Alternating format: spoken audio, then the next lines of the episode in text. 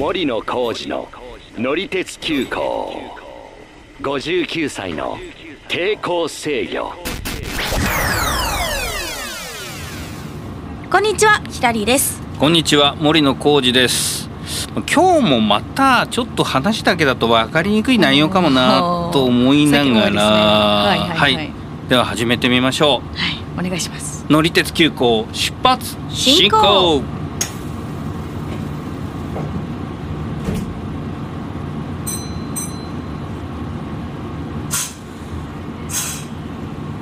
この分かりにくい話っていうのは何ですか？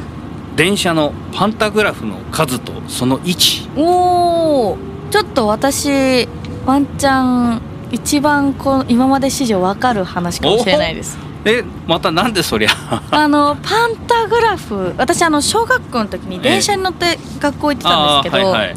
あの私がいつも乗ってたのがあの愛知環状鉄道を乗っていて、はい。はいはい、何両かっていうのが分からなかったんですね、把握ができてなくて、ななるほどね。だから来る時に、パンタグラフの数を見て前の方に行くか、うん、後ろの方に行くかっていうのをいつも判断してたんですよ。ああなるほど。それで長い編成か短いのかとかそれを判断してたと。そうなんです。なるほど。今日わかるかもしれない。あなるほどね。でまあその個人的にすごい気になるのは、はい、まあ、パンタグラフの位置っていうんですけど、はいはい、まあ、特にですね前パンってまあ勝手に言ってるというか、うん、まあいろんな人もまあ割合そう言ってる人は多いと思うんですけど、うん、要は先頭車の一番前にパンタグラフがあるのが前パンと言われるんですね。まあ先頭車の前側だから。はい、これね個人的に言うとですよ。いろいろあのあると思います。私ねあんまりこれが好きじゃないというかもっとまあなんていうかなちょっと気恥ずかしいような気がするんですね。ななんですか？いやいやいやどうでもいい話だよね。いやあのちょっとね実はこれはまあ勝手ながら自分の育った環境とまあ若干関係するんですけど、はい、子供の頃、まあ、あのおじいちゃんが近くにね住んでたせいもあって、まあ、母親の実家だったんですけど、はい、えー、京王線という東京の電車に乗ってて、で小学校に入った1970年頃なんですけど、うん、この前パンっていうのは、うん、その下り電車の旧型車の一番古いタイプの旧型の車両の下りの八王子寄りについてるっていう、まあ、これあの、うん、京王線の昔の電車の前パンの写真をちょっと持ってきたんですけど。これでもちょっとなんか違いますよね。まああのちょっとこれ角度がね見にくいところなんであのまあ右側のふさらに古いと思われる電車のやつのひし形のねね。やつですね。うん、これがまあもともと昔のパンタグラフの、えやつなんですけども、そう。それがだから前についてると、えー、とにかくその下り電車だから新宿に行く方は都会に行く方なんで、はいはい、京王線でいうと。で新宿に行く方にはパンタグラフはついてなかったんで都会に行く方はついてない。なるほどね。でちょっと郊外の方に行くやつにはついてるっていうそういうなんかねそうついてるとちょっとなんか、うん、シティ感がないっていうか そうそうそうそういうことですね。そういうふうに思ってたんですよ。うんうん。うん、でまああのなんでなんとなくそのパンタグラフが前についてるとちょっとそんなこうシティ感にちょっと若干かけるかなみたいな,、なるほどね。言葉を選んで言うと、ね、みたいな、うん、ってい。うのがちょっとあったんですけど、うん、まああの電車ってね1両でも走るものもありますし、まあ、はい、市内電車路面電車なんかは当然1両なんですけど、まあ、いわゆるその鉄道線を走るものでも1両で来るっていうのもあるんで、まあ、当然1両の場合は1つは最低ついてないとね終電できないから。ああはいそうですよね、うん、当然まあどっち側についてても前パンになるわけですよ、うん、1両の場合はね。そうですね。うん。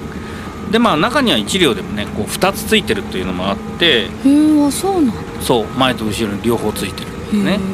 まあこれもちょっといろんな理由があるんですけども、うん、うん、なんでまあそれは両方マイパンになるケースもあるし、うんうん、で2両以上になるともうほんといろんなパターンですよね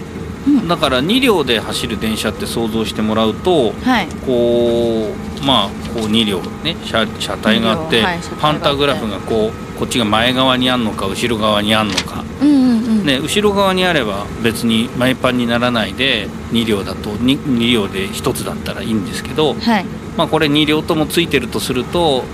まあ、たまに大昔そのこう内側同士でね、ついてるのもありましたけど大体その一つは内側一つは外側みたいな感じになるんで、まあ、一つはマイパンになるみたいな感じになるのかなっていう感じですね。はいはいはいはい。で、えー、っとまあ、あとはそのいろんなパターンはあるんですけど、うん、まあ、大雑把に言うと23両に1つっていうのが標準的なパターンかなと思うんですね。うん、確かに私もその小学校の頃は、うん、あの2つパンタグラフがあったら4両編成、だからあの後ろの方に行って、はいはいはい、乗れると。そうなんですよ。で、1個だけだったら、もうあの前の方に行かないと、うん、2両編成だからっていうふうに結構判断してましたね、ね、結構じゃあそういう判断ってあのつく人は多いかもしれないんですけど、まあ、だからねさっき言ったみたいに大体4両だと2つ6両だと3つ8両だと4つなんていうふうに思うとこもあるんですが、まあ、実際には8両で2つしかついてないっていうのもあるしあそうなんだ、うん、4両編成で3つついてるっていうこともなくはないんで。うんまあ、編成両数がね多いとそのモーター車の比率が下がるんですよね一般的には。あの1両編成だったら当然ねその車両にモーターついてなきゃ走れないし、ね。うん、まあ、2両だとまあ2対1のこともあるし、まあ、2つともついてることもあるんですけど、まあ、大体その、まあ、6両とか8両の電車になると、まあ、今モーターついてる車が半分ぐらいだったり3分の1ぐらいになったりするんで。まあ、そのモーターついてる車両の中でパンタグラフがあといくつつくかみたいな。じゃあその数の違いによってスピードとかも変わったりするんですか、うん、まあそれはねあんまりないかもしれないんですけどまあ後からちょっと話をしようと思ってたんですけど新幹線なんかは逆に速いから、あのまあ、架線とこう擦れるっていうかなスパークしたりとか、いろいろそういうのがあるんで最近のやつはあの数は減りました。あそうなんだ、うん、あんまりなんかついてるイメージなかったですけど。そうなんですよ、ね、まだないとあれですもんね、うんまあ、その一般の在来線というかあの、まあ、私鉄とかの含めた電車の話でいくと、はい、まあ、古い話昭和30年頃までって今よりパンタグラフの数多分、ね、比率としては多かったんですよ。ああそうなんですね、うん、で当時のその30年頃までの昭和30年頃までの電車っていうのは、モーターがついた車両はその1両だけで完結するというかあの抵抗制御なんでねもう当時は。抵抗制御の制御装置を通して、まあ、モーターを動かすって、まあ、今から考えると比較的単純な構成だったんで1両のその電動車にパンタグラフは1個ついてるっていうのがパターンで。でしかもそのモーター車の比率も高かったりした頃は、まあ、だからさっき言った4両編成で3つパンタグラフがついてるとか、まあ、そういうことも、うん、あったみたいなんですね。そうですね、でまあ、昭和30年代をまあ境にしてその後の電車では、うん、その2個、えー、モーターのついてる車両をまあ1つのユニットで、まあ、2つのその車両を1つのユニットにして、うん、まあいろいろ抵抗制御をつけたり、まあ、その後進化したような制御装置をつけたりでそうするとね2両に1つでパンタグラフがまあ大体済むようになってきたと、そうすると、まあ、パンタグラフは減ってきたんですけど、はいはい、それがですねまた今度また矛盾する話をするんですけど、はい、えっとその後にですね改正ブレーキっていうのがつくようになって改正ブレーキ、うん。これは、えー、っとまあ省エネにつながるような仕組みで、うんうんうん、要はその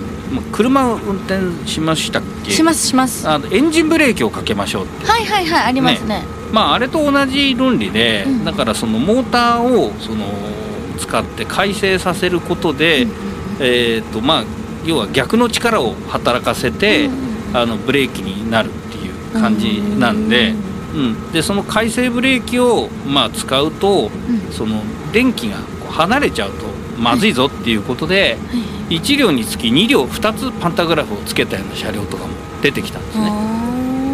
だからまあパンタグラフの車両全体の数はまあ増えてきたりというのがあったりですね。減ったり増えたりと、うん、それとかまあ特急電車なんかだとスピードも速いんで、うん、えー、1, 車両1車両に2つパンタをつけといて、うんうんうん、ただこれ硬直両用のあの電車が多かったんですけど、はい、えー、硬直両用だと、うん、交流区間では電圧高いんで1個で済むけど、直流区間がなんか2つパンタグラフ上げるみたいな。え畳むことができるんですかパンタグラフ？あできますできます。へえ、うん、それとかまあもう一つそのマイパンがよく使われてるケースだと、うん、あの霜取りですね。冬のこう寒いところを走る場合、え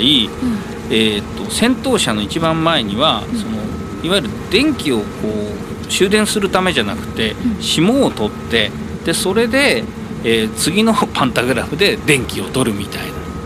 ほう。えそれはな何で取るんですか？あまあパンタグラフでそうつけといて、霜取りパンタといって、まあそれ用のなんか、うん、なんワイパーじゃないですけどみたいなのがまあそうですね。ちょっと形ではちょっと分かりにくいんですけどとにかくそういう機能をつけるということがあって。パンタグラフとしても動くんですか？パンタグラフとして動くといえば動くしまあ、実は僕もそこまで専門的なことは分かってないんですけど、ただ、えーと、機能としては、まあ、一応先頭車の一番前にあるやつは霜取り用にして使うのであのあったかいそうそうあったかい時期にはねそれ上げないで走るんですよ。ああそうなんだ、うん、寒い時期だけその上げとくっていう使い方をする車両もあるんですね、なるほどね,、うん、ねちょっとね写真持ってきたんですけどこの特急電車のこれ、まあ、JR 西日本の特急電車なんですけど、まあ、これ関西から山陰の方に行ったりするやつはあの、まあ、高い運転台これね特急電車特有のこう運転手さんがこう高いところにいてっていうそう。いての、うん、なんですけどその運転台のすぐ後ろにねちょっと分かりにくいけどパンタグラフがついてるんですありますね1個、うん、これはまあ寒いところに行くっていうのであのこれがさっきの霜取りうんそう霜取りパンタの、まあ、例ですね。1個前にあってその後ろにあるんですね、うん、そうなんです、でまあさっきちょっと新幹線の話を仕掛けたんですけど、はい、新幹線はあの最初にできた時のゼロ系っていうのは,、はいはいはい、全部あのモーターのついた車ばっかりで、まあ、当時のその技術だとモーター車たくさんつけないとスピード出して走れないっていうのもあったんだろうと思うんですけどその時は2両に 1, 1個パンタグラフがついてるんで16両編成だと8個ついてたっていう。おお結構つついついてる方ですよねついてる方ですね、ね。うん、でも今のその N700S とか N700A とかは、はい。えー、2個しかついてない。16両でへえそんな減るんですか？うん。まあ新幹線の場合はまあそのパンタグラフがたくさんあると、いろいろねスピードが速いんで,、危ないまあ河川とかも結構するね。うんうんうん、うん、あれが率も高いというかそういうこともあってパンタグラフはだいぶ減らしたっていうことなんですね。そんなに減らせるもんなんですね、うん、まあそういうわけでなんか若干取り留めのない話にはなってきたんですけど、はい、パンタグラフの数って時代にもよるしそれからその走ってる線区の事情にもよるし、あともっと言うとその鉄道会社の考え方っていうのかな。なんかちょっとそれによっても変わるなっていうところがあるんで。うん